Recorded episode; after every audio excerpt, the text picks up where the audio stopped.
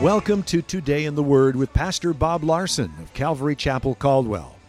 Pastor Bob will be with us in just a few minutes, but first we'd like to let you know that Calvary Chapel is located on the corner of 10th and Everett, across from the library in downtown Caldwell.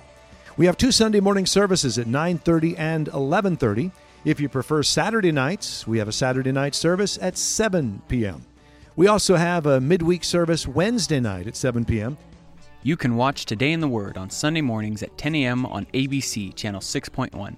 Join us as we broadcast Calvary Chapel Caldwell's Sunday morning church services, where Pastor Bob teaches you how to apply the truths in your Bible to your everyday experiences so that you might enjoy a better life. If you have your Bibles, we're in 2 Samuel 16.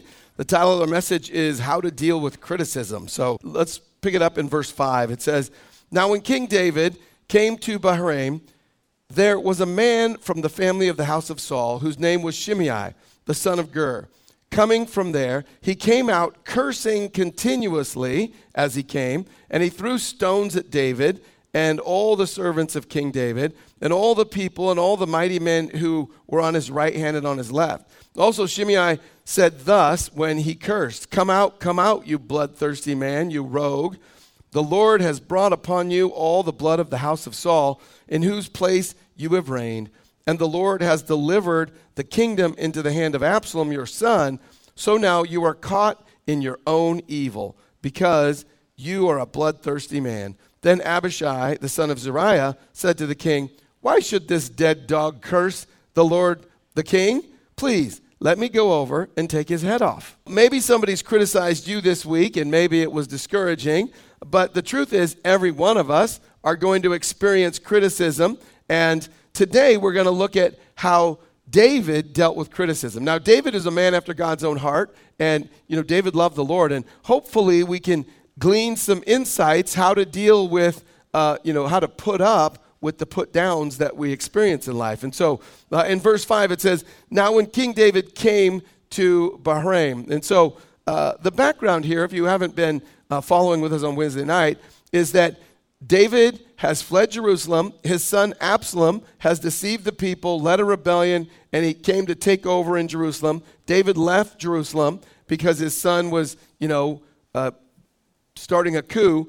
And, and this is a difficult time in David's life. And, uh, you know, his son's rebelling against him and all these things and, and against God's chosen person, David. And so David, instead of you know, having a civil war and fighting with Absalom's men and his men, uh, David decides to leave town. And as he's leaving town, in verse 5, that's when it says, Now, when King David came to Bahurim, there was a man from the family of the house of Saul whose name was Shimei, the son of Gera, coming from there. And he came out cursing continuously as he came. So uh, he could have worked for Hollywood. He was cursing continuously. And, uh, but Shimei, his name, it means hearer of reports, one who uh, is tuned in to the latest gossip. And so, uh, you know, Shimei heard that David's son was trying to take over the leadership of the country of Israel, that David had fled uh, the king's house in Jerusalem. And so, what does Shimei do in verse 5? He comes out cursing at him. And verse 6, and he threw stones at David and all the servants of King David. So, uh, Shimei is giving his interpretation of why David is going through this difficult time and, and, and why he has left Jerusalem. And so uh, basically, Shimei is just thinks he's educating David. Now, if you don't know this, there will always be people that want to educate you about your life, right?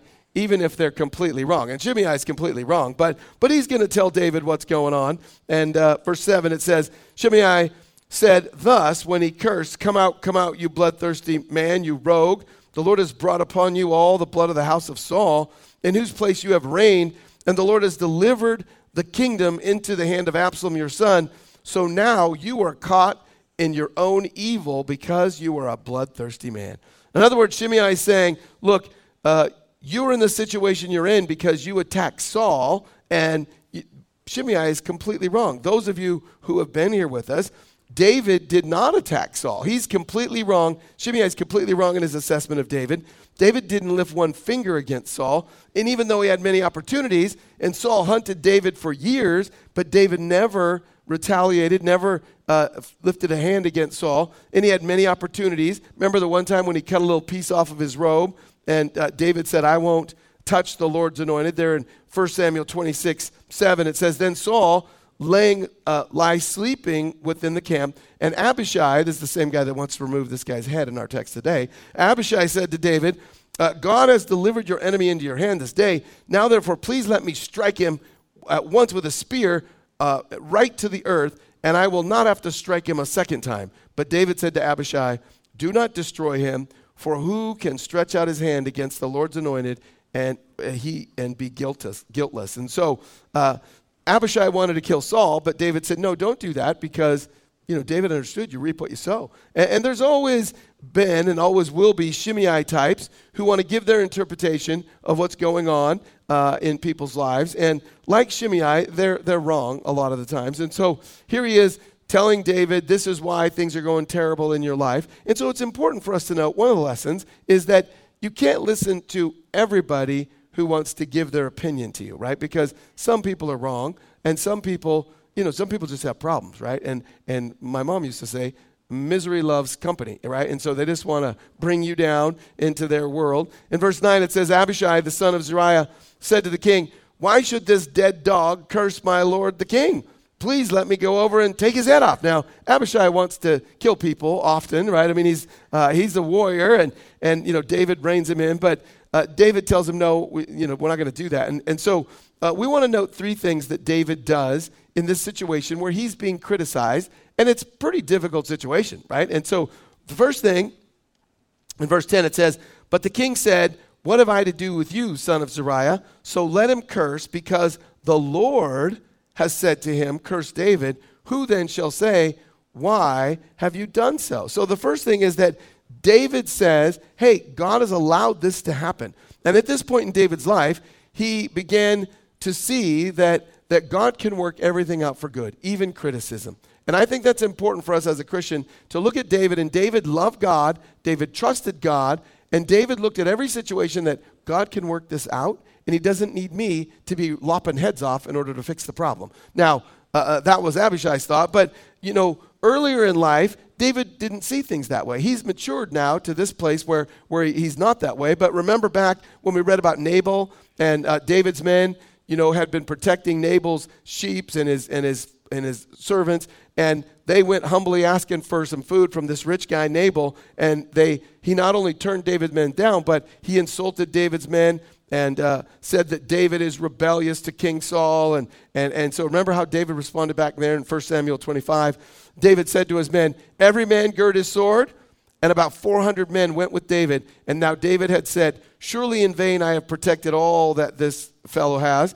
May God do so and more also to the enemies of David if I leave one male of all who belong to him by morning light. So David was angry and he said, Heads are going to roll. We're going to kill every single person uh, who works for this guy and him, right? Now, David was a warrior. He killed Goliath. He could have done it. Now, praise the Lord, God brought someone and said, David, what are you doing? Don't do that, right? And it's so good to have people in our lives that when we're not mature enough to think that lopping heads is the best decision, that tell us, hey, don't do that, right? And I'm, I'm so thankful for my wife who said, don't do that. You're a pastor. It's going to be in the paper. My wife would say to me when I was younger, she would say, how's it going to look? Pastor of Calvary Chapel, you know, and then she would, whatever I was thinking about doing, you know, eh, you know, and I'm like, yeah, that's probably not good, right? So, uh, but David has matured, right? He's gotten past that place where he wants to lop heads, and he tells Abishai, hey, leave Shimei's head attached, right? I mean, and that, that is a good thing. Uh, and, and, and we need to recognize that what David is saying here is that, look, we don't need to attack him. God has allowed this to happen. And I think for us, this is very difficult to do, but anytime you're criticized, you need to look at the situation and say, why is God allowing this, right? Perhaps that God wants to teach us something from it and, and realize that, that God can actually use these sort of things for your own personal development. And, and you can learn from criticism. It's an important uh, part of life, I think, and, and not always, but, but sometimes it's helpful. But we need to think about when we get criticized, why does God allow it, right? And, and we need to think even more than that, that the Bible tells us that God can work every situation, even if people mean it for evil against you, God can work it out for good, right? And, and that's such a truth that it, we need to be reminded of. In, in Romans 8 28, it says, We know that all things work together for good for those who love God and to those who are called according to his purpose. That God can work things out for good. And, I love the story of Joseph, where his brothers were mean to him, a lot of bad things happened. And, you know, later on, Joseph said, You know what? You guys meant this for evil, but God worked it out for good. And, and we need to know that God can do that in our lives. And that really helps us with our attitude to have a positive perspective, to realize no matter what bad things come, if we look and say, How can God work this for good? We start looking at the good that God wants to do out of the terrible situation instead of just focusing on the bad. Because when you focus on the bad, what happens? It just gets worse and worse and worse in your mind. And pretty soon you're like, That's it you know, I can't take it. Uh, so the second point here is verse 11. David said to Abishai and all his servants, See how my son, who came from my own body, seeks my life. How much more now may this Benjamite let him alone and let him curse, for so the Lord has ordered him. So David acknowledges his own mistakes in verse 11, where he says, My son, uh, you know, is trying to seek, kill me, right? He, he acknowledges he's made mistakes.